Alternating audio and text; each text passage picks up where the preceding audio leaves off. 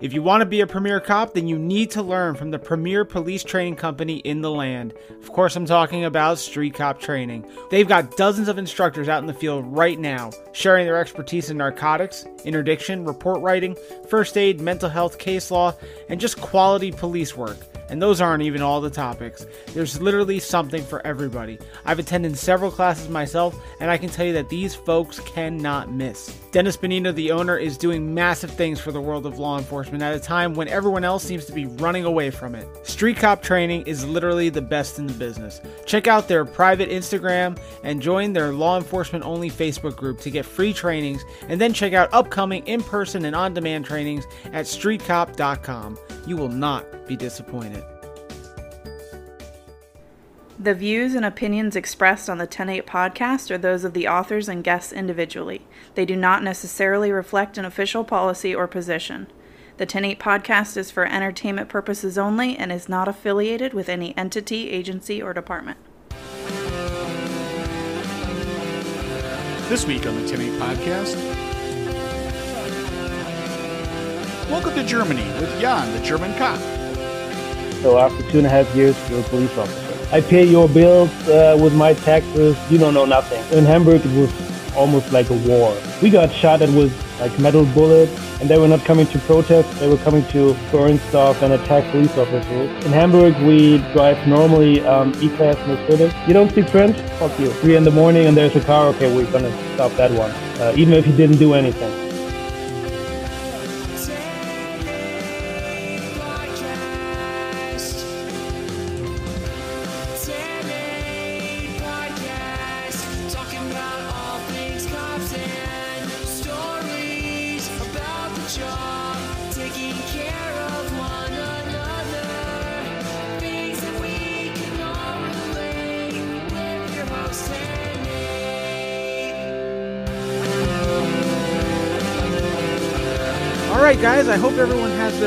Passports ready because we are going to Germany and we are going to be talking to my buddy Jan. He is a police officer in, in Hamburg, Germany, right? Yes, that's correct.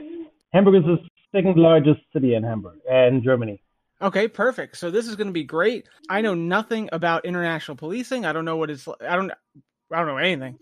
So this is going to be fun. I'm going to be learning a lot. Hopefully my listeners will. But first and foremost, Jan, thank you so much for taking some time out of your day and uh, and having a chat with me. It's my pleasure. Uh, thanks for having me. Absolutely. So first, we'll start with the very basics. Go ahead and introduce yourself. Let us know um, how long you've been on the job and what you currently do, and we'll go from there.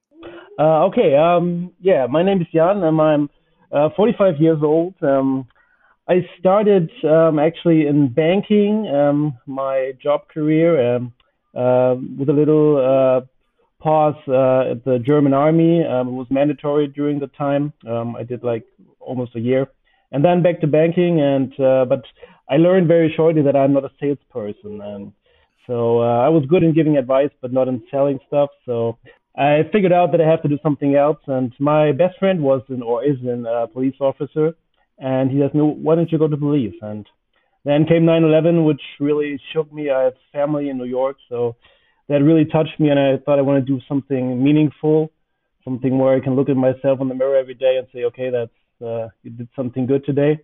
And so I started working out for getting a police officer, and I did all the tests. And then in 2007, they said, "Okay, everything's right. Your eyesight is too bad." So that was it. So I got back to banking, and then a few years after, I thought, okay, that that could be it. Uh, I need to do something different. I wanted to go into the police, so um, I had surgery. Um, my eyes got lasered, and then I didn't give it another try. And yeah, they took me at uh, almost 35 years old, and I was the really the old rookie there. Um, Mhm, mhm. But that has been like uh, over 10 years now, and I'm really, really happy with my decision, and uh, so happy I quit banking and got into this new profession. Absolutely, that's a that's a big jump from uh, from banking to policing. That is, that is. And as well as back to, to school, to the police academy. Um, in Germany, I think that's one of the huge differences um, to the US. You have two and a half years uh, until you're ready, uh, until you're a police officer. Hmm, You have one year in, in the police academy, then one year, uh, one a half year, half year, six months, um, like on the job. You go into a precinct, you uh, work the whole whole thing. You like night shifts and all that stuff, and then after that, it's another year at the police academy. So after two and a half years, you're finished, and then you're uh, yeah, you're a police officer. Oh, that's So very I think interesting. that's a huge difference to the U.S., right? Very, very much so. I, am going to go right into that in just a second, but just so everyone listens or understands, I met Jan through patch trading. I saw that you were commenting on a patch trading uh, page, and so you're very, and you said that you had family in New York, so you're very familiar with police culture. So that's going to be good. I won't have to like explain things to you. At least police culture in the U.S. So that's great. So Yes, I have. Um, I have lots of friends, um, especially around the New York area, and um, I see you have a Yankees, Yankees Mm-hmm. Yep, shirt yeah, there. yeah, so, yeah. Uh, yeah, I'm a huge Yankees fan, so that's uh, that's it. perfect perfect so yeah so my police academy um, was a little different than most police officers that i've spoke to but mine was it was connected to the community college so i went to the community co- well i went to the police academy but i was technically a student of the college um, for six months i did not live there. I just um, it was it was a day academy so i would go in at eight o'clock in the morning go home at five at night do that five days a week for about six months. Um, in Okay. my yeah in my situation you know like i said it was connected to the uh, to the college so you know i got a grade point average and all that other stuff but uh no that that wasn't in, incentive for me at all um because i had already had a degree at that point. I know some people that i've spoken to their academy they either have to live at it or uh, it's a little bit longer um so let me ask you when you did your initial one year academy um, what was that like? Did did you get to go home at at the end of class, or did you have to stay there? How did that work? It was um uh, I was uh, going home every day. It was from like 7:30 a.m. to around um, 4 p.m. So like a normal working day with um class of uh, law and all that stuff and lots of sports and uh, yeah self-defense techniques and all that and all that Mhm. stuff. Gotcha. So you have And- to take after after that one year you have to take some exams and if you pass them then you can go on to the to the station to the precinct for that half year and work uh, the whole police stuff and so when you when you go back to back. the when you go back to the precinct uh, after your year in the academy, do you are you attached to another officer, like what we would call field training, or are you just kind of okay? Yeah, you get a, in Germany we call that um, beer leader, Bärenführer, and um, beer child. So Okay. um, you have to get attached to one, and he has to. Uh, he's responsible for you. So he gives you uh, a grade after that, and and if you pass it, sometimes some don't pass it, so they have to do another half year. So then it's not two and a half years, so it's three years if you're not good. Mhm, Um, mhm. yeah. So And then you pass. pay gets Yeah. So so you you if you pass, then is there a test to get out of that phase, or do you go? Do, is it just if he gives the the thumbs up, the seal of approval, you get to go to the next phase? yeah, you, he gives you a thumbs up, and um, then you have to uh, get back to police academy for that. Uh, yeah, for another year. So after two and a half years, you're done. So that second, Uh, yep, that yeah, second term in the police academy. Okay, if that's in the second turn in the police academy, what do you learn at that point?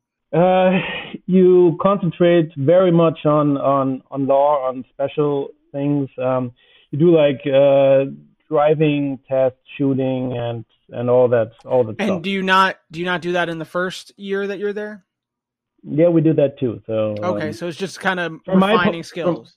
Yeah, from my point of view, I think uh, you can at least uh, skip six months if, if you Mm. all combine and uh, compress a little bit, and but uh, yeah, they think it needs to be two and a half years. So the way okay, but a lot of it is just refresher and kind of repeat information that you've already gotten the first time. Yeah, you get you learn more things. Like in the first year, you start uh, you concentrate on like traffic law and uh, just the normal like theft, and uh, in that second year, you get into like uh, murder and all that that Mm. stuff. So. Okay. Uh, So arson and all that. yeah, yeah. So for the for the German police force, are you attached? Is it is it like a city based police force or are you learning like national law? Um, in Germany, uh, police is uh, is a federal thing. We have Mm. 16 federal states, like the U.S. has 50. We have 16 in Germany, and every state has its own police. So you don't go to uh, two cities and they have two uh, in the same federal state. They have like uh, when you say California, like Hmm. you don't have uh, San Francisco and Los Angeles. They would have the same police like like in here. Mm, They're from the state of California, so here it's from the state of like say Hamburg. It's, it's a big city. It's only a city state. Um, but like when you go collecting patches in Germany, you have like 16. Mm, okay. I had a friend over from from uh, from Ohio, and he said, "Okay, uh, oh, we can go to that city. Um, we can get to the police and get another patch." And I said, "No, it's the same patch, but we're in the same federal state." Gotcha. So- that, and the that's only that's a big difference that I've noticed. yeah, we have um uh, like a 17th that's the federal police. Um, they're responsible for um, the borders and um, airports and stuff like that. Gotcha. Okay. So, So, that's when I about it. I went to Ireland a couple years ago, and they have the Garda in uh, in Ireland, and that is it. That's you know you don't have the Dublin police, you don't have the the Galway police. It is just the Garda, and it's for the entire country. And that's Yeah, it's exactly the same same Yeah. here. Okay, and that's that's a big difference that I've noticed throughout all the world.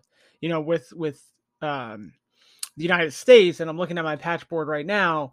Every little tiny hamlet or or township or whatever, they have their own police force. But and then you've got the state police, and then you've got a federal level as well. Whereas it just sounds like for you guys and, and almost everywhere else in the in the world, it's not the same. They you're broken down into like you said, your states or your city states, and that's that's it. And then you have the national police as well. Yeah, it's really it's really complicating when when uh, as a German guy you come to like uh, where my my uh, my family in New York they live in a small uh, suburb um, on Long Island and it's a really like a small town from like 15,000 people and and they have the the town police they have the county police they have the state police and uh, some small villages in that town has its own police too and Right, right. Of like, like five wow, police okay. officers. Yeah, yeah. So how does that look coming from from your your your home when you go there? Does it look like the United States is much more of a police state?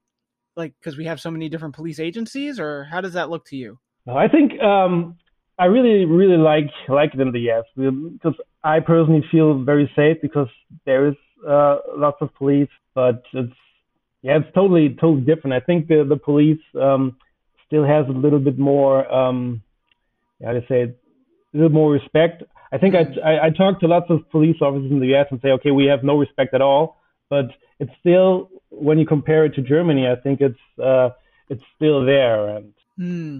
So how? Yeah. So what is your your country's opinion of the police? Like, obviously, you, you know, it's very vocal on social media how the United States is having their issues with the police and the public.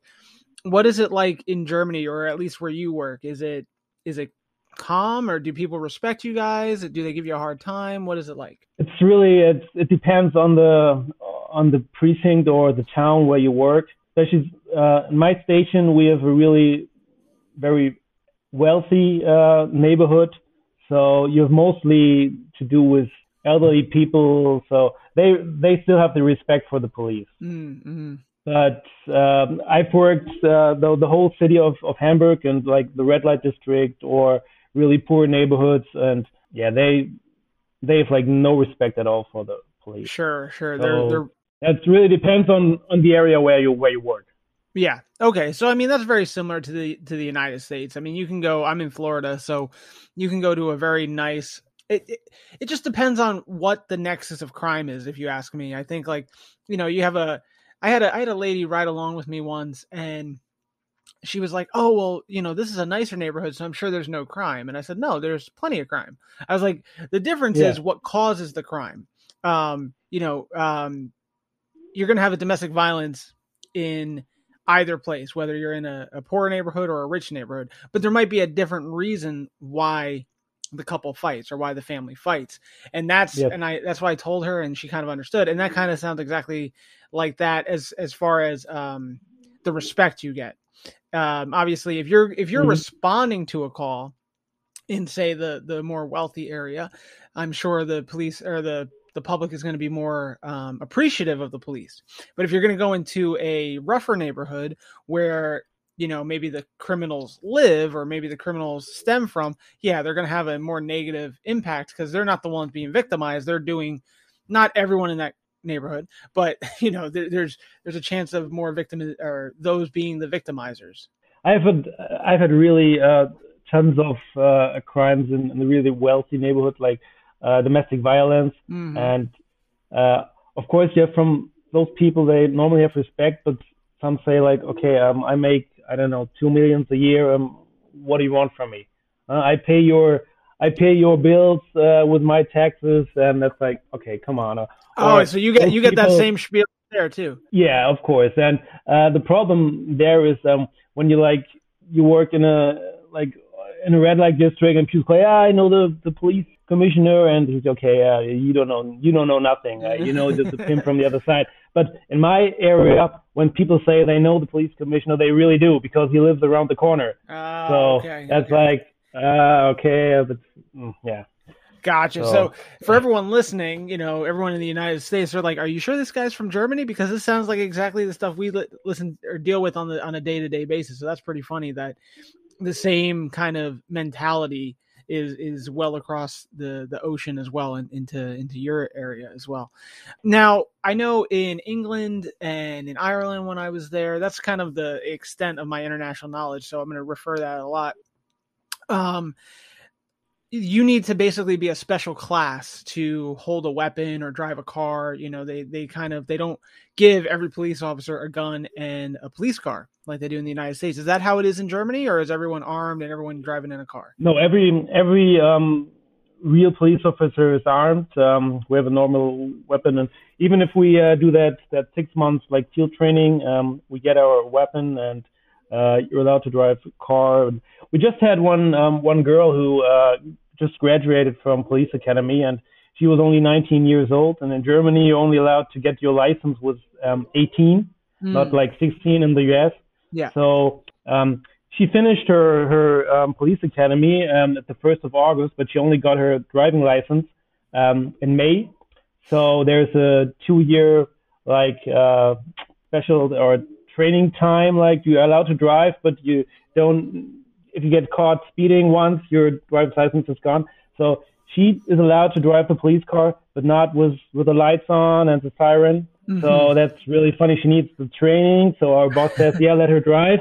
And you drive her, she drives around, and then you get a call like, "Okay, turn on the lights," and okay, we have to change the the, the driver, and then we'll. it's kind of funny when you're actually on the street, just stand and everyone gets out, the other guy, and we change. right, and, right and then with siren and uh, and the horn on though. Um, That's funny. Actually, we, we allowed. That's the difference between. I just had a, a, a conversation with a guy from from Ireland, from the Garda, and uh, he talks about a guy they they chased, and he uh, he put his his hand in his in his pants, and she thought, okay, he, he's getting a gun out or or a knife or anything, and and I was thinking, if I had that that same situation, I would pull my gun and I was would be ready to shoot, and they just don't have guns. Yeah. So yeah. that's I always hope that I will never have to fi- uh, fire it, but it's really it's a good feeling to have it. And absolutely, those guys there and in those countries, they have my really absolute respect um, for working all that without having that that last and final chance to defeat uh, themselves. Right, right. Right. Yeah. I um. Yeah, when I was in Ireland, I remember being in Galway, and my tour guide, she was from somewhere in Ireland. I can't remember, but and she was telling me all about it. And I was a I was a baby cop. I think I had just completed my first year on the streets. And she said, yes, in Ireland, only the uh, like the the gang units or those that work in really rough yeah. areas they get they're armed. Everyone else is not. And that was that was beyond you know my comprehension. For you guys, do you guys work? What is your shift like? Do you work twelve hours and rotating, or how how does that work? Um, we actually um, have um, five day turns. So we start with an early shift from uh, 5:30 a.m. to um, around 2 p.m. Then there's a 12-hour day shift from 5:30 to 5:30 um, in the morning to 5:30 in the evening. Mm-hmm. Then there's the late shift from around noon to um, 9 p.m. And then you have two night shifts from 6:30 to 6:30 and from 9:30 to 6:30, and then you have uh, three days off. Okay. So it's okay. early and nights um, that all combined.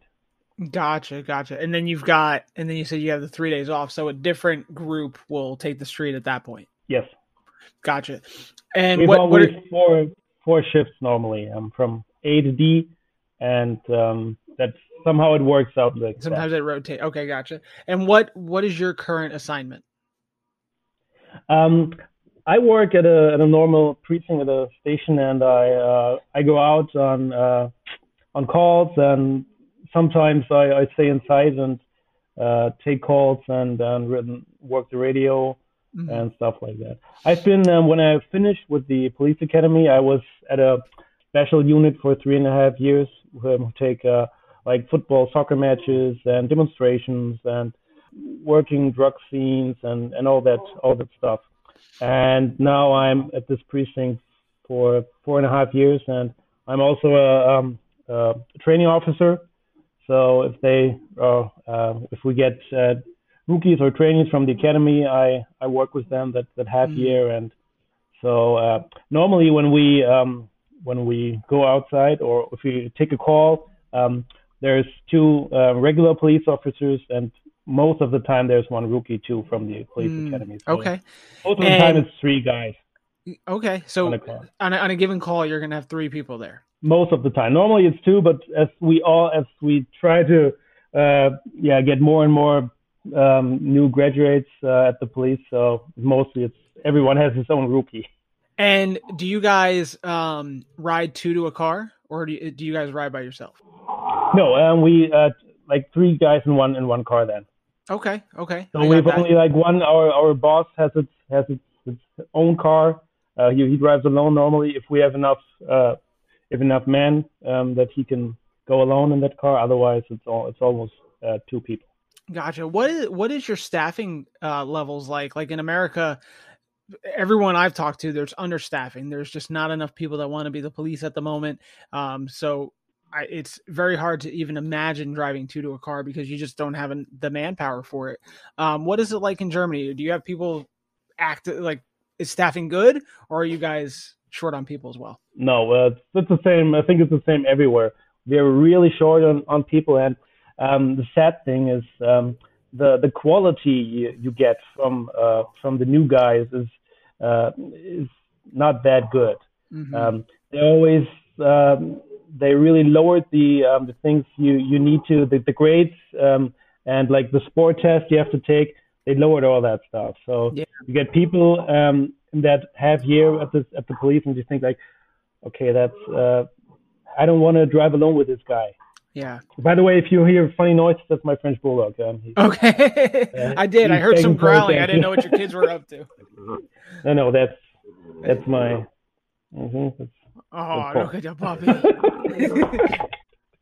yeah. So um, we have really, really big problems um, getting uh, good, good people, and yeah. So most of the time, it's uh, sometimes our um, we we are responsible for I think like 120,000 people in my area. yeah. Um, so uh, we have uh, 1,000 streets we have to take care of, and sometimes just it's Saturday night and there's like two cars for all that. Wow.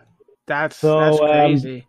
that's not the way it's be. The good the good thing um, in Hamburg is it's uh, it's not that it's, it has over two million people, but the area the uh, it's not that big.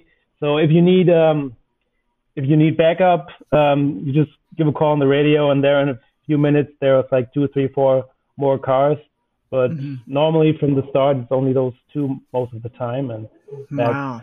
Yeah. So you have a lot good. of empty shifts then. So you you talked about the way your shifts are broken up, but a lot of them are empty then. Yes, and especially now with with, with COVID, um, lots of people are in quarantine. So um, yeah, it's not getting better. Yeah, yeah, that's. I mean, it, it all sounds about the same. You know, our our candidates that we're getting for some reason, I don't know if it's it's, it's got to be the work ethic instilled in this current generation that's going through the police academies because the work ethic just isn't the same. You've got, you know, again, they're they're lowering standards, and that could be from passing written tests, passing physical tests. It's just is not the same, and it's it's very scary um, because the people that have been in for a while, yourself, myself, um, some are leaving and some are getting hurt. You know, there's so many just different things where we need this fresh class to come in, but it's just it's not coming as quick as it needs to. Yeah. When I um when I came to this precinct, um, I was uh, really I had like four or yeah three and a half years without uh, coming out of the academy. So uh, with this time now, if I would come now, I would be the second longest on the force in my shift. And that time I was I was like a baby. Mm-hmm. Uh, so yeah, that, um, that's like, crazy. On this this next month, we we lose um, three guys um, with like four, three, and two years of experience, and we get three from the academy. Wow. So that's like okay, you have to start right at the beginning with those guys again, and um, and and hope yeah, they make it. only- yeah, and you only have yeah, if they if they uh, write the test correct, and uh, you have to really not look on your rookie who's right out from the academy and going back, but you have to uh, pay attention to the other one too, and Yeah. to the perp you're you're attending, and Mhm, so mhm. that's yeah, yeah, that's that's a bad. lot to to work on. I remember before I left my last agency, I had uh, about six and a half years on, and I was the most senior guy on the squad.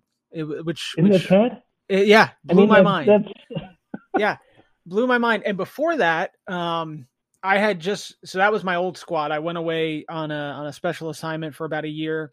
But before that, before I was on the special assignment, I was on that squad before, and the senior guy was 40 years in law enforcement, and he had already previously retired from another place. Um, then, but from him to the next most senior guy was yeah the 40 year guy, and then 10. Like that was the big jump. Like there was nothing in between, and um, Yeah. and then everything just kind of funneled down to me, where I was like the fourth most senior at that time. So it's it's shocking. It's it's really bad. Do you guys have special assignments over there, like you know, like a, a traffic unit or a drug unit or a SWAT team? Do you have anything like that? Yeah, we have all those all those um, assignments. Um, in our precinct, there's um, there's uh, officers in, uh, in like regular clothes Mm-hmm. uh, who drive in, in normal cars cars around, and they those are in every precinct. And uh, of course, you've got uh, detectives and stuff like that who yeah who work all the the crimes after we reported them. And uh, but of course, we've got uh, we got uh, harbor police. Uh, Hamburg has the largest uh, harbor in, in Hamburg, or one in, in Europe. So uh, we work. We have those. We have a bike squad. We've got divers, and we've got really everything. Uh, we've got a helicopter and everything uh, uh, like a big city uh, police has. Gotcha. Okay, so you have all the bells and whistles and all the fun toys and things like that. Yes, they do. Gotcha, gotcha. There's there's some uh I mean there's some small agencies in in the United States that doesn't have any of that. So it's good, you know, it's good to know. Um what is the crime rate like where you work? Is it is it is there a lot of crime? Is it not so bad? What's it like? Uh, since our neighborhood is, is mostly wealthy, um, we've a lot of um, lot of break-ins, um, like uh, into into home of home of people. So that uh, got a little bit down during COVID, and lots of people are in home office. So uh, the burglars have no chance to get in because the people are always there. Yeah. So otherwise, we have problems with elderly people. We have lots of retirement homes, Mhm. so they get lost all the time, and uh, that's some of the things we have. And the the the interesting stuff, like okay, there's uh, like a knife fight stuff that that's mostly in the other uh, departments where we um, where we transfer or where we uh, uh, yeah take care of them too. So that I mean that that sounds pretty um normal compared to what what I I'm known to deal with. Uh, I came from an inner city, uh, so we dealt with you know shootings and fights and and all the violent crimes and everything. Now where I work, it's um much more of a family community you know so you deal with more domestics um there are drugs of course but the the gang and violent crime stuff that's not really uh per, um as prevalent where I work now. Um, do you guys have problems with drugs over there? Yeah, we actually we have um, uh, like even the the the wealthy kids they they have uh, marijuana and uh, cocaine and all that stuff. We have that with it too, and of course, if there's the guys who want them, there's also the guys who got it. So the dealers and stuff like that. Um, but it's not um, when I worked um, in the other um, department. Um, they uh, we were really working the the hard uh, street drug Mhm. scene. So yeah. um, like at the red light district, and we have these really people who are almost dying and stuff like that. And so um, that, of course, we don't we don't have in our neighborhoods now. So Sure. Is is heroin nice. and fentanyl big over there? Um, actually, um, heroin only like uh, what I just mentioned around the train station areas, red light district, all that. So there you Gotcha. have lots of heroin. In our area, it's not that. And fentanyl is really not that big here. Okay, that's good. Um, so the follow up question I was going to have was, do you guys ha- carry Narcan? Is that something that you guys do, or is, since it's not that big of an issue, you guys don't carry it? Um, actually, we don't we don't carry it. Okay, that's interesting. And you mentioned marijuana. Is marijuana still illegal over there? It still is, yeah. Um, the new government we, we have since uh, last December, um, they want to legalize it, um, but they haven't done it yet. So uh, Gotcha. we still So have to it? write the reports, and uh, yeah. Do you still arrest people for having it? Um, actually, we normally don't take them with us. Uh, we take marijuana away. We we um, we talk on the phone to the detectives and they say, okay, just uh, you take the marijuana and leave the guy. Gotcha. Is there any kind of um, ticket or citation or anything that you give for that, or is it just literally Normally, it's a it's a small it's a small fine Mm. um, they get, but uh, it's yeah, it's it's a joke. It's yeah, yeah, mostly that's uh, work for us, but uh, the people get caught. Like okay, so yeah, what? it's not a big deal at all. I the the last couple marijuana arrests or any kind of enforcement I did, it was more work than it was worth. Like there there was no Yeah. there was no jail time. There was minor fine. It was less money. You you had to pay more money for running a stop sign than having a little marijuana on you. So it was like, what what's the point? Uh, a lot of times it would just be, you know, take the marijuana, dispose of it, put it in evidence, whatever, and send them on their way. To that point, I'm just like, it's not worth it. Like, why? Why am I holding on? I did make a uh, a Yeah. big arrest. Um, a guy had three pounds of weed in uh in a uh, backpack, and he was selling like he was he was in a um in in our nightclub district, and um he was like the the stash guy. So the dealers would come from the nightclubs, trade out some Mhm. money, trade out some drugs, and then they would go back in. Um, he ended up falling asleep behind the wheel while he was waiting for the guys to come in. He probably had a little bit too much of his own supply, and that's how we caught him. but um, that was the last uh, arrest that was worth it to me. But that there were so many other factors that played into that.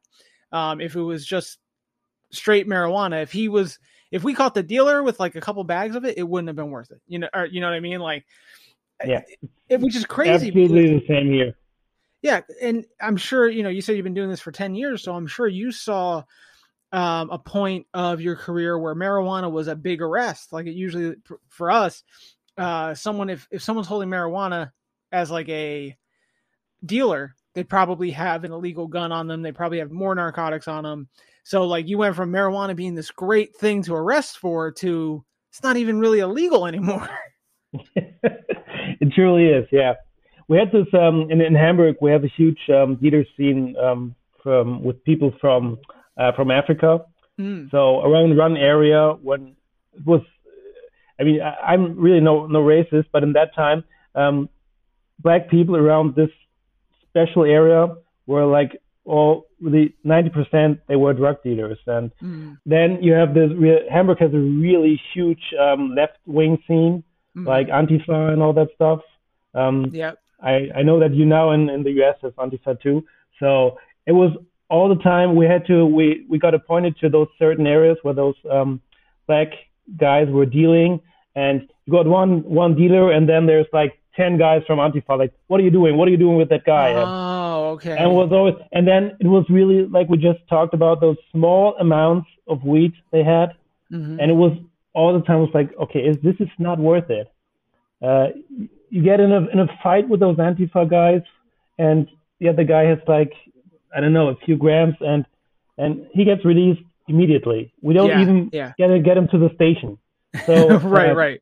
it's like okay uh, at the end i was so sick of doing those jobs that i thought okay I, I need to do something different and then i went to the to the normal precinct um because that the drug scene was a huge part of our last uh, of my last uh, thing where i worked so hmm um yeah Yeah, I I agree. it got to the point. It got to the point now. I had I had a uh, a drug prosecutor.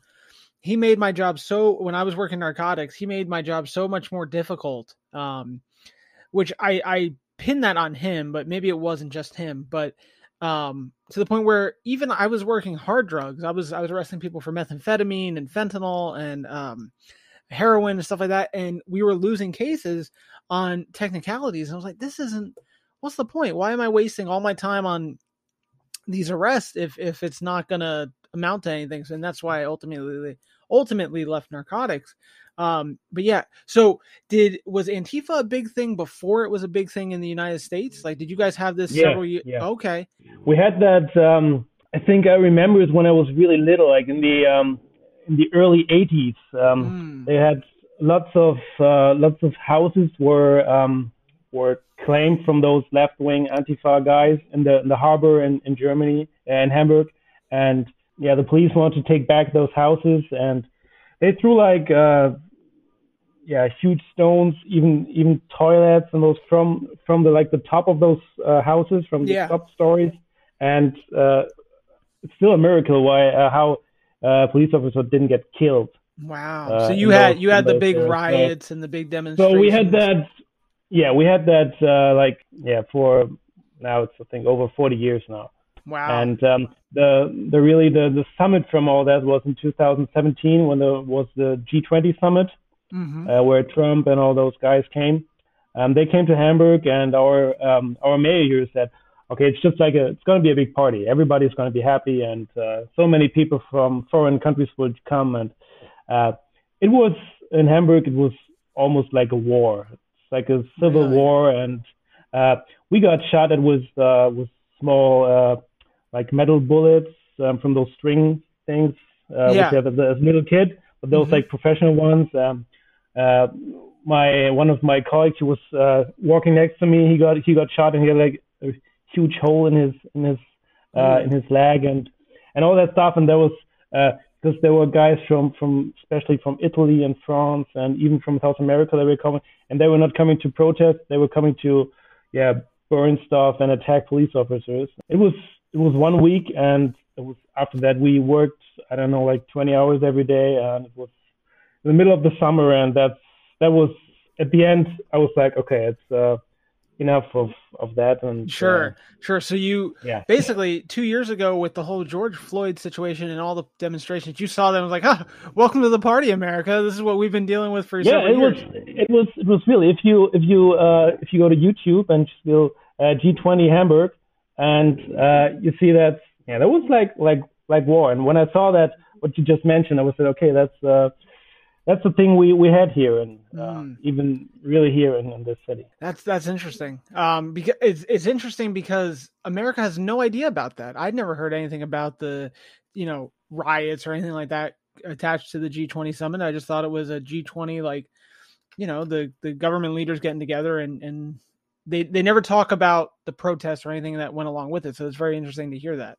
Yeah, they went they went to the opera with some nice food, and uh, we were getting uh, kicked and uh, thrown rocks at our helmets and stuff like that. And, right and and the uh, crazy thing that you yeah. said that shocked me was that the people that were really causing the problems weren't german they weren't from there they were they were brought in from all across the country or all across the world Yeah, most most of the most of the time, uh, most of the people were, and it was we we knew that those uh, people were coming as the Mm. police. We knew that, and we tried to um, uh, to make sure that they didn't even get into the city. So uh, we tried to to stop buses uh, way outside of of Hamburg. And uh, the sad thing is um, the all the courts. Uh, because those people they, they went to court and said okay that's not that's not right that's illegal illegal um, stopping those buses and most of them they they were agreed on uh, before court and it was like what? I mean we found like weapons and masks and all that stuff in those buses and said no no no that you,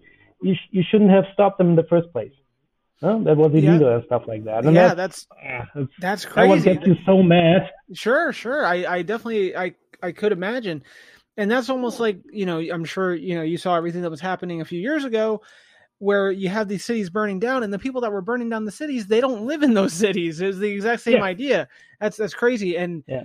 I remember my agency we didn't really have to deal with much of that but I had the exact same idea that you said. I was like, why don't we stop these people before they come to our city and make them understand that this is not where you're going to be doing it? And you know basically we couldn't. That's that's crazy. It, it's crazy that you understood years before we even had an idea what was coming. Sadly so yeah. Yeah. Um so another question is uh what kind of police cars do you guys drive over there oh and i'm going to make you really really jealous um in germany it's it's different uh but in hamburg we drive normally um e-class mercedes um Wow. the station wagon so they're normally um, we drive them in our precinct for yeah two years, two and a half years, and then we get we get the new model. wow that um, yeah i am jealous for Yeah, that we're really we're really lucky. And some guys even complain to that to, to those cars like, uh, it's uh, I don't know. I mean, I just like okay, shut up. Yeah, yeah, really. what uh, what do you said is different throughout Germany though? What else do they have over there as far as police cars? Oh, um, uh, like I know in Bavaria they have mostly BMWs and Audis. hmm Uh, some in Berlin, they they are not that well equipped. They they have I think Opel like uh, and some some Ford. Okay. But, uh, Ugh, Ford. yeah. That's the standard over here, and you're just like, oh, they got they got Yeah. the Fords over there. I was really uh, um, when we when we when you watch like like um, U.S. Uh, yeah U.S. shows where they have police cars and they always show the the really nice ones.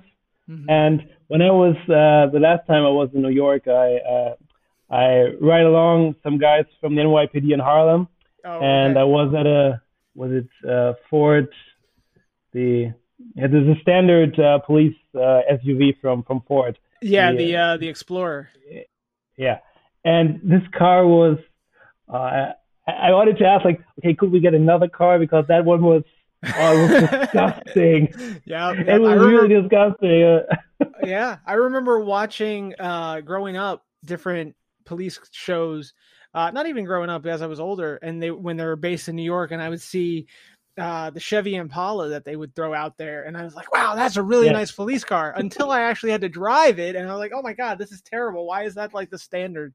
And then of course, Yeah. you know, the Crown Vic and everything. But yeah, I mean, when you're driving when you're driving Mercedes Benz on your patrol beat, I mean, it's hard to hard to beat that yeah, Unless- yeah. unless you got someone from like um, Abu Dhabi or something like that, where they're driving Lamborghinis or something like that. yeah, okay, nobody can beat that. No, no, not at all, not at all. I wonder. I I got to get someone from Abu Dhabi to come on the show because I've got so many questions about that. Yeah, but I always wonder. Um, I mean, there's like no space in that car. Uh, you can just Mhm. drive around, write people tickets, and that's about it. right, right, and that's what I was going to ask. Since you since you drive the station wagon, do you, do you put like arrestees in the back of the like in the trunk area of the station wagon?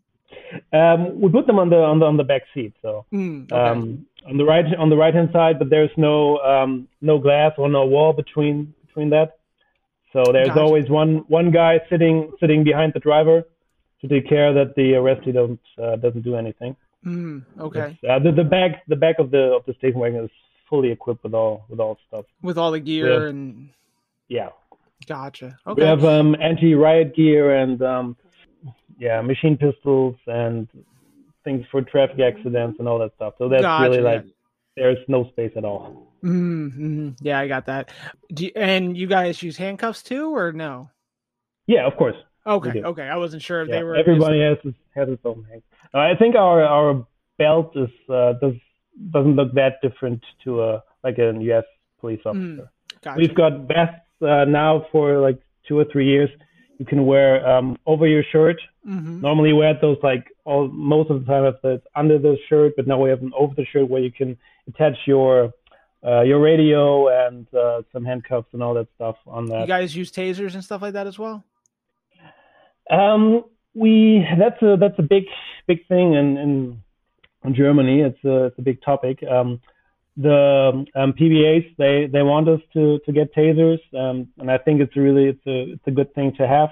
Uh, at the moment, it's only those like SWAT. They they have it. Mm, Um, we don't have them yet, but uh, yeah, gotcha. they You have the PBA over there. Yes. Oh, okay. That's cool. I, did, I had yeah. no idea that it was international. So I'm sure some of my uh, listeners. It's not, it's not that TV, but we've got our own. Our own. Yeah, okay, gotcha. That's that's cool. I, I didn't yeah. know that that you had a uh, basically the German syndicate over there. That's pretty. That's pretty cool. Yeah, we we, we need them because um, in in Germany we are um, like uh, uh, we are not allowed to to go on strike. Mm. like every normal um, guy is allowed to go on strike uh, in Germany. Um, yeah. We uh, as uh, employees to the state uh, are not allowed that. So we got those PBAs, so they can they can go and strike for us. Yeah, yep, and and it's the same here. I remember when I was in uh, middle school here, so uh, right before high school, my teachers went on strike, and that was a big deal. I, apparently, a couple of my teachers got arrested because teachers aren't supposed to go on strike, um, but they did. Yeah, was, the same here. Yeah, that was. That's uh, what, what I was um, as we were um, just talking about the cars. Um, one thing that I was really impressed uh, for a long time, those uh, laptops or computers you have on your cars. Yes. Where you can uh, check everything, and uh, we still in the 21st century don't have that here. Oh, okay. Uh, in so our guys, cars, we yeah. you can turn on the lights and the and the uh, the siren and some extra lights to, but that's about it. No, so, no uh, mobile data terminal, no MDT. No, and we got some we got some iPhones um, last year, so um, now we can can check some records and stuff like that. Okay. Um, and can see if the guy is is wanted, if if he has some pictures, um, stuff like that. But um, not all these other stuff that you had for I don't know decades. Yeah, yeah. So so let's say you get a you're you're driving your your area dispatch is going to call you and say, "Hey, go to this area for a call," right? Yes. Okay, so just like that. Yeah, we've got um, in Hamburg we have um, uh, it's called Michel. Michel, that's the uh, you know dashboard, the uh, the uh, central station, and um, we've got five of those channels uh, mm-hmm. around Hamburg, and we're on one channel on, on channel three, uh, for example, and we have uh, four other um, stations on that channel so they all get their um, their calls from that. Okay. Otherwise, we have a, like a small radio where there's um, from our station they called you. Somebody called just us mm-hmm. and said, "Okay, you go there." And, and okay, and then um, so when they're when dispatch is giving you a call, what do you do? Just pen and paper it, like, okay, we got to go to this area, make contact with this guy. Um, no, gladly we um, in our um, on our radio and um, we we see uh, the, the the street and uh, the mm. caller and stuff like that, so we don't have to write that down. Gotcha. I'm gonna have to have you take a picture of your your setup because I'm very interested in how it how it looks from a uh, from your point of view. Yeah, I can I uh, can I can send you that. Great, great. Okay, so I mean, it's it sounds different but very similar at the same time. It sounds like you have you deal with a lot of similar things that we do, especially as far as a culture is concerned. Um, so now I'm gonna. I had a few of my Instagram followers ask me some questions for you. So I'm gonna go ahead yeah. and and ask them. All right. So here we go. My first question is from a female officer in the U.S. She says, "I hear sexual assaults are really bad in Germany. Is there any truth in that?" I don't think um, any different than any other any other. Gotcha. It's not like it's a, a highly prevailing uh, issue. There. No, no, not at not at all. We had some some issues. Um, one um, one New Year's Eve um, in, in Cologne, there were uh, lots of girls attacked from uh, people from, I think it was Northern Africa and Syria. Mm-hmm. Um, that was really big in the media, but that was really like this one only one time occasion. Mm, okay, maybe that's what she's referring to. Next one yeah. I have is how is policing in former East Germany? Germany. Um, I think um, now there's really not that much of a difference between East or former East and now West uh, Germany. It's uh, they got like almost the same yeah cars and all that stuff as we and uh, say the laws is, is exactly the same. Right. It's so. been so many years since the fall that I feel like everything's kind of the same now, right? Yeah, it's just, I mean, it's been over 30 years now. So, um, yeah. So, I mean, that's, yeah. that's more than a generation. So now I'm sure everything is kind of yeah. caught up to speed. Normally it's, it's those same, that's the difference is not between East and West. It's in Germany, it's much North and South. Mm, so okay. you make fun of people as we, as I come from the North, we make people, and we make fun of people from the South and that's about G- it. Gotcha. Gotcha. That's interesting. Um, this one, we kind of touched on it Uh, what is the attitude of the citizens towards the police? We talked about that, but does the culture promote resisting? Like, do you have people running from you, fighting with you guys? Is that kind of like a? Oh yeah, we have that. We have that almost every every day. Um, that uh, people just don't don't do what what we want them to do, mm. and yeah, we got lots of most of the time um, people we arrest um, who get into our cells. Um, it's because they resisted. Uh, in, right. in it would have been something as simple as a as a ticket or a citation, and it escalates to something far more. Yeah. Normally, you can you can just not that often that we take people to the stations. Most of the time, you um, you talk with the detectives on the phone and say, okay, just leave them there, uh, let them go, and some people who who get so angry, so um, we say, okay, we, we can't get leave those those people on the street because you will get into fights with other stuff. Right. And then that's then when we take the take them. And in. then and then when the detectives say you know leave them, they're going to follow up or maybe follow file charges from there, and then arrest them in the future. Yeah. yeah. Gotcha. Uh, next question is from my buddy Red Gun Squad. He wants to know why is Bavarian beer the best beer? I don't know because it isn't. Oh. um, that's like what I what I was just referring to, north and south in, in Germany. I think the northern the beer in northern Germany is much better than the Bavarian beer. Mm, they have some okay. good beer there, but I prefer a, a good pilsner or a good ale, and uh, we have those uh, much better here in, in northern nice. Germany. He nice. should come to Hamburg, and I will show him some really good beer. Nice. I'm gonna have to do it too. His sure. follow up question to that is is uh is DWI or DUI a big issue in Germany? Oh yeah, yeah, yeah. We, that's, yeah. Uh, and that's that's one of the things we were we were talking about, and that's completely. Uh, it doesn't matter if you're wealthy or poor, or the people drive drunk in a in a small car or in a Ferrari. Sure, sure. Yeah, that's that's a big issue uh, here. Well, of course. I mean, there's just so much beer going around that I mean, everyone's. I think you're probably born with like a .02 blood alcohol content. okay, we're not Irish here, but. Uh, oh yeah, that's yeah. true. That's true. I mean, it's still it's close. I mean, you guys do have beer fest there, right? Or October. Oh yeah, yeah, yeah. Oktoberfest is uh, it's it's normally from from Bavaria, from mm. from the south, but uh, we've uh, yeah, we celebrate it here too. Gotcha. Is we we already answered this? Is policing state based or city based? We talked about that. Um, Red Gun Squad. He asked a lot of questions. Uh, he wants to know. He explain why the French suck. Uh, actually, I have a really good, uh, really good uh, friend who's from Paris. Um, he's also a police officer, so um, I don't know if he listens, so I have to be really careful.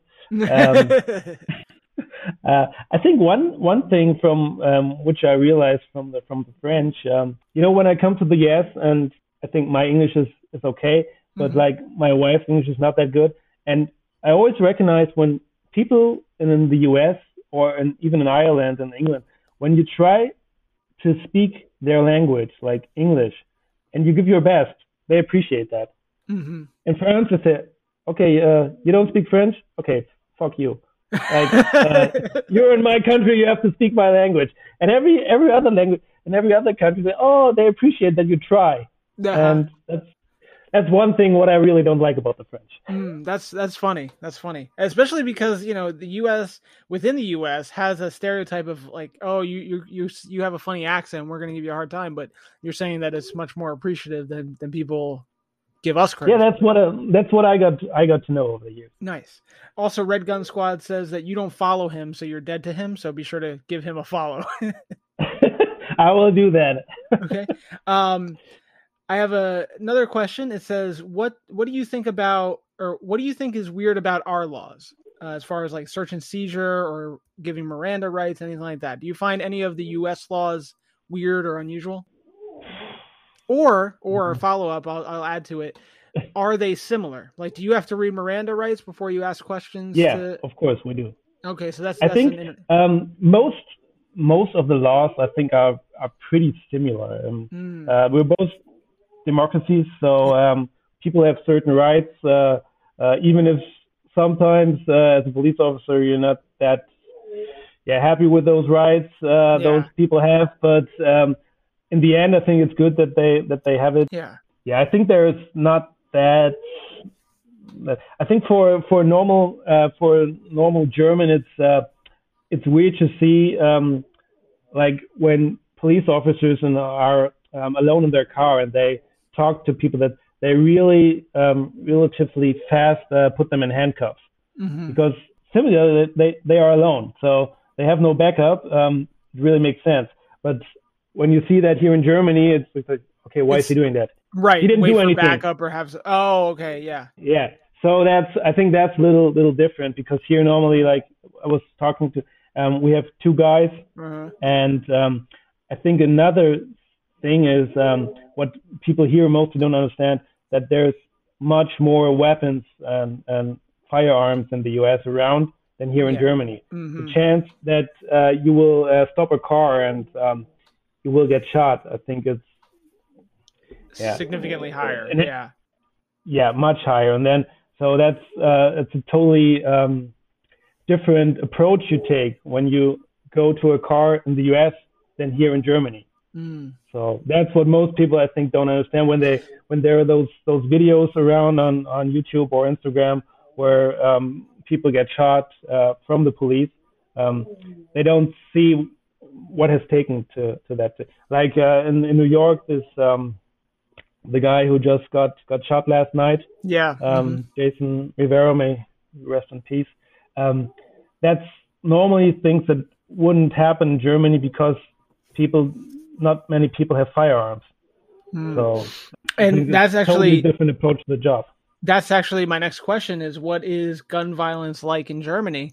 Um, so what is what are the gun laws in Germany? The gun laws are really, really, really strict. No, it's even um, I am allowed to uh, to carry my my gun, my my service gun um, in private. Um, but if I want to um, own a different gun, like just for myself, hmm it's really really hard um, to get a license to guy Even as a police buy officer. that gun even as a police officer my my friend uh, who I was referring to he's an old school friend and he was in a in a special um, unit like like SWAT hmm in um, my home home state.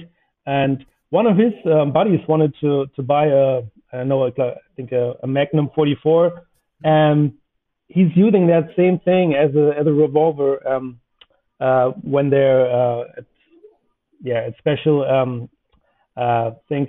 And he wasn't allowed to to buy that gun for himself Really, he had to say it was even that guy. I mean, there's there's not many more people in in, in Germany who um, have that knowledge about guns like those people from SWAT, right? And Mhm. he wasn't allowed to buy it.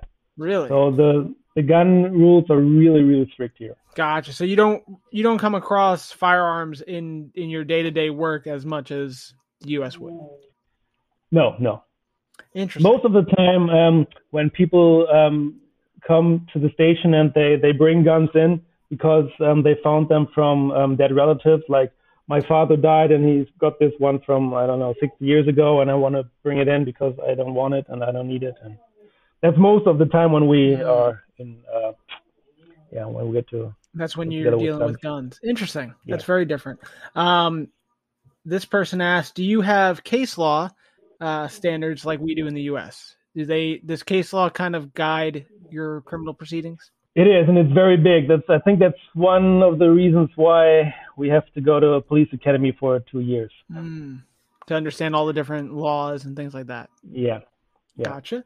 Um, this one, this is probably my favorite question, so hopefully you enjoy it too. What is the German version of donuts and coffee? Is it sodas and strudel? um, it's definitely uh, coffee too. Um, Mm-hmm. We drink tons of coffee. Uh, I think when you when you do night shifts and those early shifts, uh, there's no life without coffee. Uh, Absolutely. every I- I- every just- German police station, there's there's coffee, and actually, I am uh, responsible for our coffee in our station. And for five euros, you get a monthly free rate. You can try drink as much coffee as you want, so that's a good deal. Oh, that is good. Um, that is. So, so, um, what about donuts? Are donuts big in in Germany, or is it something else? Uh, you can you can get them, but uh, normally we have um, in Hamburg like we have a, a Franzbrötchen. It's Okay. uh, it's a kind of uh, pie. It's really sweet, and, uh, and that's like our donut. okay, okay. But Again, it's a, it's gonna- a Hamburg gonna thing. It's a Northern Germany thing. Hmm, okay, I'm gonna have to have you send all these different pictures in so I can attach it to the post when I make it. This is this is great. I I I will. I've- I will. I've got a big uh, wanderlust thing. You know, I just I love traveling. I've only ever traveled to Ireland, but I just want to travel and learn everything. So one day I'm gonna have to take up your offer and go to Hamburg, and, and we're gonna have to try all these different things. Oh, I will. You get a nice ride along, and uh, we're gonna have some nice beers, and um, definitely. Sounds perfect. And I will come to come to Florida this year, and um, we'll have a nice beer. Perfect. That sounds great. My my one buddy Eli, he asked, uh, "Do they do spot? Uh, do, do they do on spot cavity checks?" On spot, you have to explain that to me. Uh, I think he's asking like, do you do like cavity searches of like different crevices in the human body? Oh, um, we have that uh, with the in the drug scene. Uh, you have to take really, yeah, look really, really good to find stuff, and mm. yeah, we do that too. Yeah, gotcha. Um, do German police have a lax beard policy as German military members? Um, no, normally um, when you uh, when you work in uniform and uh, we have those uh, like gas masks on the car, and uh, once a year you have to do a test, and uh, especially that one year you have to be really clean shaven. So uh, when your beard gets too long, you get a nice talk with your superior officer. Gotcha. So it has to be neat and trimmed and look professional. Yes. Gotcha. Uh, yes. What are pursuit policies like in Germany? Um, when it gets too fast and too dangerous, um, uh, you get told to stop and leave him running. Gotcha.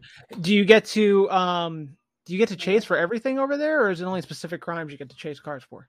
I mean, when you just want to want to stop a car um, for no special reason, just to do a, a, a normal traffic uh, inspection or stuff like that, and he goes running, you you can of course um, chase him, and mm. uh, so I think that's not that uh, different to to the U.S. It depends. Um, I, where I've worked, you can only stop or you can only chase a car if it's for a um, like a forcible felony, like a violent crime. Um, other okay. than that, you cannot. So when you said that, so you said you can do a spot vehicle inspection. So let's say obviously you have uh, moving violations like if it were for running a stop sign or driving too fast mm-hmm. or things like that. Are you able just to stop cars just to stop cars and then perform an inspection on the side of the road? Yes. Really? Interesting. Yes. so when you have we those... have to um, we always have the right to check if the uh, person is able to uh, yeah to drive. If he's uh, mentally uh, stable if if he's uh, under the um, influence of any drugs or alcohol. So we're always uh, allowed now to to, to make that stop. Do you have a you have to have a reason to stop, or you can just pick a random car driving by and be like, "Hey, I'm going to no. check that car." Yeah, we can do that. That's really? normally what we what we do with um, our um, when our uh, uh, yeah trainees come from the police academy and um, they need to uh, to learn that. So that's one of the most time we do when especially on, on night shift when there's not much going on. Like three in the morning and there's a car, okay, we're gonna stop that one, uh, even if he didn't do anything. Really? Okay, that's a big yeah. difference. That's that's very interesting because here you need to have a reason to stop a car, like an articulable reason to stop a car, not just well, I want to see if he's impaired. Okay. Yeah. So even I mean, it can be as as simple as well, not everywhere in the United States anymore, but it could be as simple as an equipment violation, like a headlight out or something like that. But you need to have mm-hmm. something that says this is why I'm stopping this car. So that's a big difference. That's very interesting. If you're stopping, um, if you're stopping him because uh, like his his tail light is broken off, you have to tell tell the guy. Or mm-hmm. we stopped you because you were going on the other side of the road, stuff like that. Mm-hmm. But otherwise, you tell them, okay, we're just stopping you to make normal traffic inspection, and uh, yeah. Interesting. That's very interesting. Um, this person wants to know how much do you love the G36? um, actually, um, we don't don't have it. I had it when I was in the army, and my uh, buddy uh, who was in the special unit, he he got to uh, work with it. Um, but it's a real mess. I don't think um, I don't understand why the German army wants to get rid of it. Mm. Um, I think it's a good it's a good weapon. Gotcha.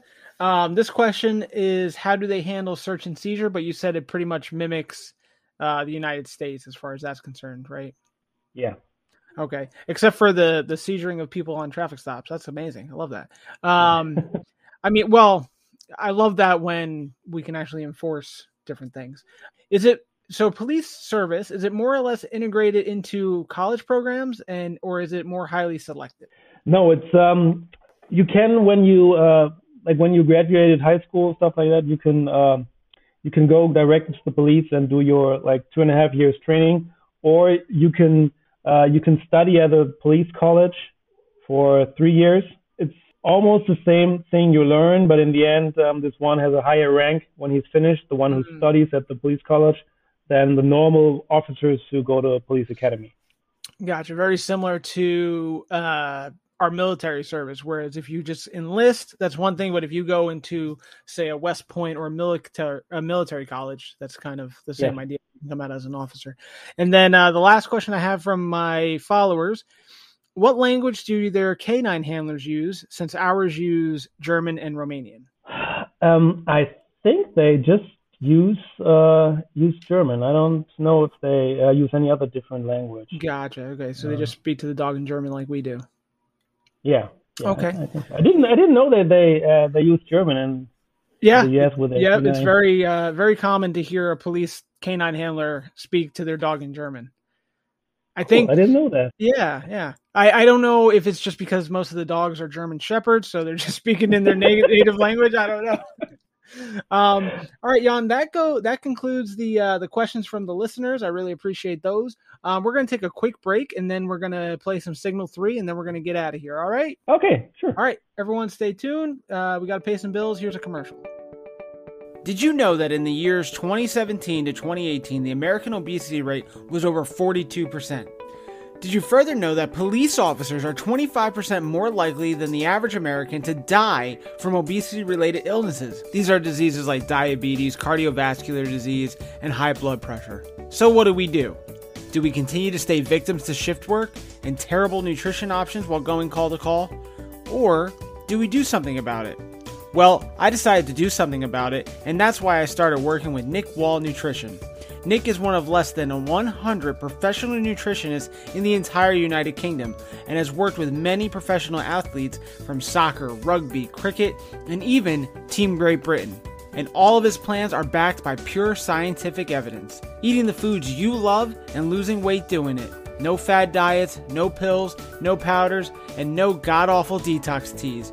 Nick is the real deal and was named Nutrition Specialist of the Year for the year 2019 to 2020. Check him out on Instagram at Nick Wall Nutrition or nickwallnutrition.com and join Nick's team and change your life.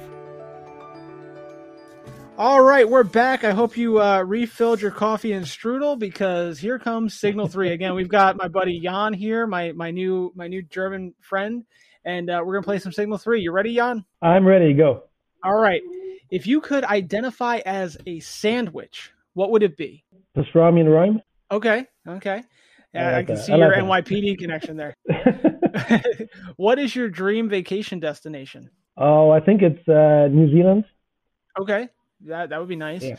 Um, when you're not working, what is your go-to day off alcoholic drink? Beer. Beer, of course, of course. Definitely beer.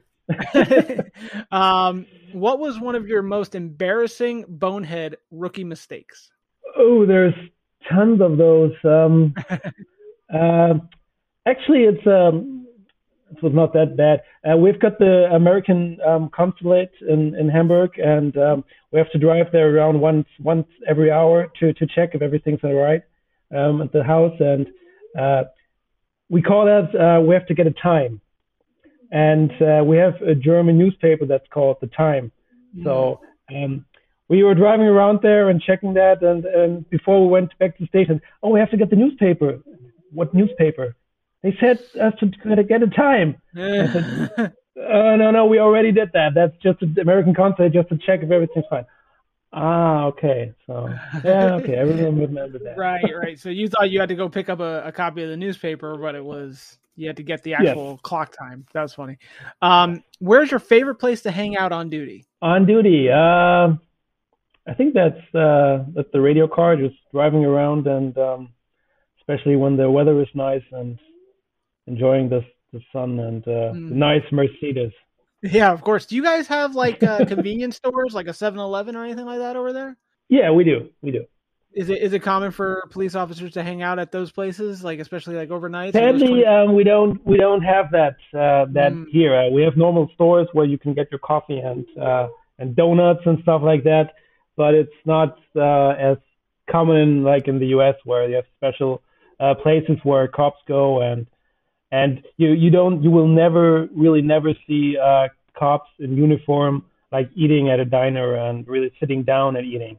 Really? That's, uh, we it's I don't know why, but it's uh, somehow it's uh, it's called not yeah not, Not good safe. or whatever. Um, yeah, it's uh, police officers just don't do that. They don't eat. Oh, just okay. So so you go and you you eat at the station then. Yes. Interesting. Another another difference in uh, culture. What's your favorite cop movie? Ooh, oh, there are so many. Um, I think one that I really really like is uh, Cop Land with Sylvester Stallone. Okay. Okay. Um, what is your favorite donut flavor? Oh, just a plain plain donut. Okay. Okay. I'm really no, simple no. with that. Okay. Gotcha. Uh, what is your favorite police car you've ever driven? I think that's just the newest version of the E-Class from Mercedes. Okay. Sure. Uh, it would be mine too. Um, if you're walking into the biggest moment in your life, what song are you listening to to get you hyped up? Ooh. Okay, I'm really not that good with naming songs, so I think one of the uh, the main theme from from Rocky. Mm-hmm. Nice. That's Yeah, a, that's I a think common so, one. yeah, Yeah, yeah. for sure. What was your childhood dream job? Pilot. I always wanted to be a pilot. Nice. If you weren't a cop, what would you be doing? I think I would have to go back to banking, and I would hate that. Yeah, yeah, for sure. Um, what is the proudest moment of your law enforcement career? Ooh. I think one of the proudest moments was when we all got um, our unit got all safe back home after that um, G20 summit.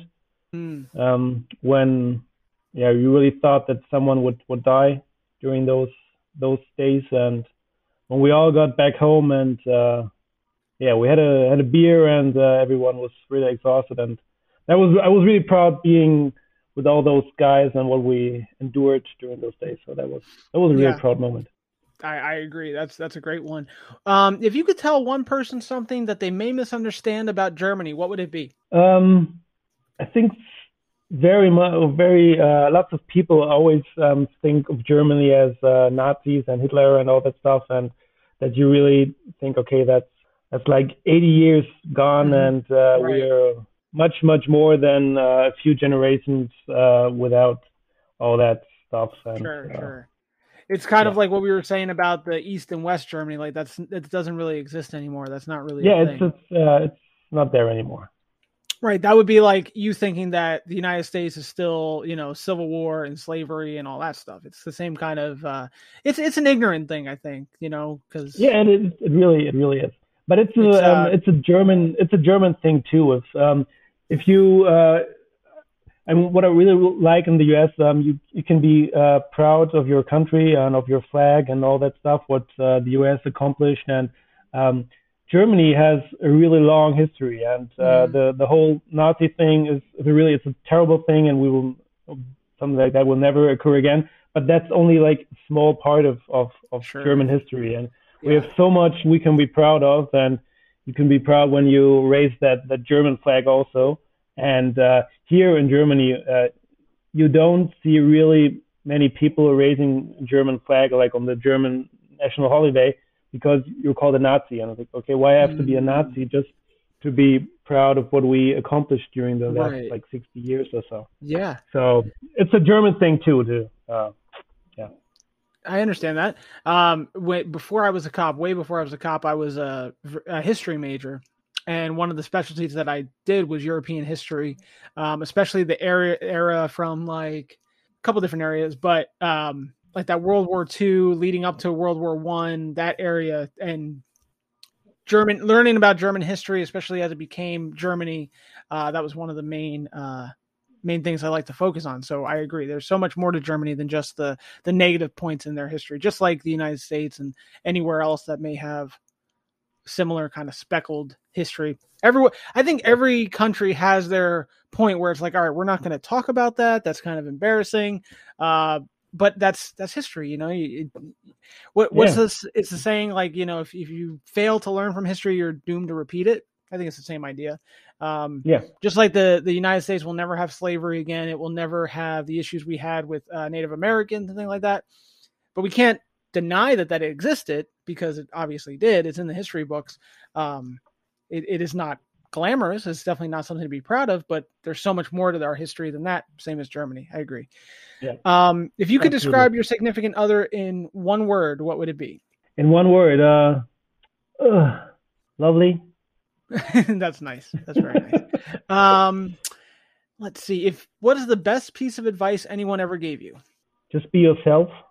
hmm Yep, I like that. don't try to try to make you, you can't make it uh, make it perfect or you can't be the perfect one for everyone so just be perfect for yourself and you will live a good life Yep, I agree with that. Very good. All right, so we're talking late night, watching some TV, watching some Netflix, whatever it is, whatever your favorite, you know, late night hobby is. What is your favorite late night snack to to eat with that? late night snack um a beer Okay, nice. because in germany beer is uh, considered uh, uh like something to eat it's uh Oh, okay. like bread so uh, Sure. I mean, yeah. there's there's enough carbs in it. Yeah, so that that makes sense. I think Americans need to start adhering to that too because you there's so many empty calories and you might as well just count it as a snack. I agree. I like that. I like that. I'm gonna start doing that. All right, Jan. This is our last question of the night. If you could share a meal with one person, dead or alive, that you've never met, who would it be, and what would you order? Oh, order I would definitely um, steak, uh, a nice nice German beer um, uh, with a nice steak, uh, and as I'm a really really uh, big baseball fan and Yankees fan, um, I think I would try to get uh, Derek Jeter Mhm. um, to sit down with me for that meal. Nice. That'd be great. Oh, and okay, se- second second question. Uh, what? i- okay, let's say I'm going to Germany for the first time ever. What is a traditional German dish you would need to have? Your first time to Germany, traditional German dish you need to have. I think it really depends um, uh, where you are in Germany. Like Okay. Uh, in Bavaria, it's uh, it's pretzel and uh, Weisswurst, uh, the the white sausage. hmm Um, here in in Hamburg, it's totally different. Uh, uh, I will send you some pictures of, of what I of what I'm thinking. It's too difficult to explain that. Okay. Uh, it looks okay. like somebody has eaten it already, um, but uh, it's it's it's pretty nice. It's uh it's a German uh, Labskaus. It's called. Um, Okay. It's a German, northern German or more Hamburg special, special thing. Um, yeah, it depends on Okay. the area in, in Germany. Awesome. I can't wait to see the picture. I'm a I'm a I'm a big whenever I travel, I like to have whatever's customary in that area. I don't like when I went to Ireland, so many people were getting Chinese food or like burgers or whatever. I'm like, we could get that at home. It Yeah. could be whatever. You got to eat the the genuine cuisine of the place that you're in. So, you know, when I was in Oh, I Ireland, just just one one small small thing. Yes, Um, please. last time I was in New York, um, uh, a friend um, I got through through the one from Ireland from the Garda. Um, he's with the NYPD, and he wanted to take us out for dinner, and he brought us to a German uh, restaurant in, in New York. uh, and he said, and we said, why are you taking us here? Uh, because everyone says this is good German food, and I want to know if they're right. okay, so yeah, we give that a try. it's like you know where great German food is. Germany. Like I came to New York to try something else. That's funny. I had a girlfriend once. We Yeah. went to New York, and uh, I was like, "Oh, we've got to get like a genuine New York sub. We need to have it, like from a from a uh, New York deli. We got to do it." She took me to Subway. I was like, "What are you doing?" oh, come on. I was like, "This is terrible." And then we went to then we tried again, and we went to some gas station where I think the guy spit in our food. I was like, "This is you are the worst New York tour guide ever." We got I gotta I gotta restack Yeah. the deck with you. Uh, that's why she's she's an ex. Um, Jan, this was Very good. absolutely amazing. Uh, I look forward. We're gonna I gotta get your information. We got a patch trade, and uh, if anyone wanted to get in contact with you for the same thing, how do they contact you? Um, they can contact me uh, via my email. It's shortstop at um, gmx.net or um, via Instagram. There's uh, shortstop 22976. All right, perfect. And I will, for everyone listening, I will tag that into the post, and you can um, patch trade with Jan because and ask him any of your German questions that you're dying to know after Sure. having this conversation. All right, Definitely Jan, this- looking forward to that. absolutely, Jan. Thank you so much for your time. We'll talk to you soon. Thank you very much. All take care and stay safe. Thank you. Everyone listening, stay tuned, and we'll wrap it up in just a minute.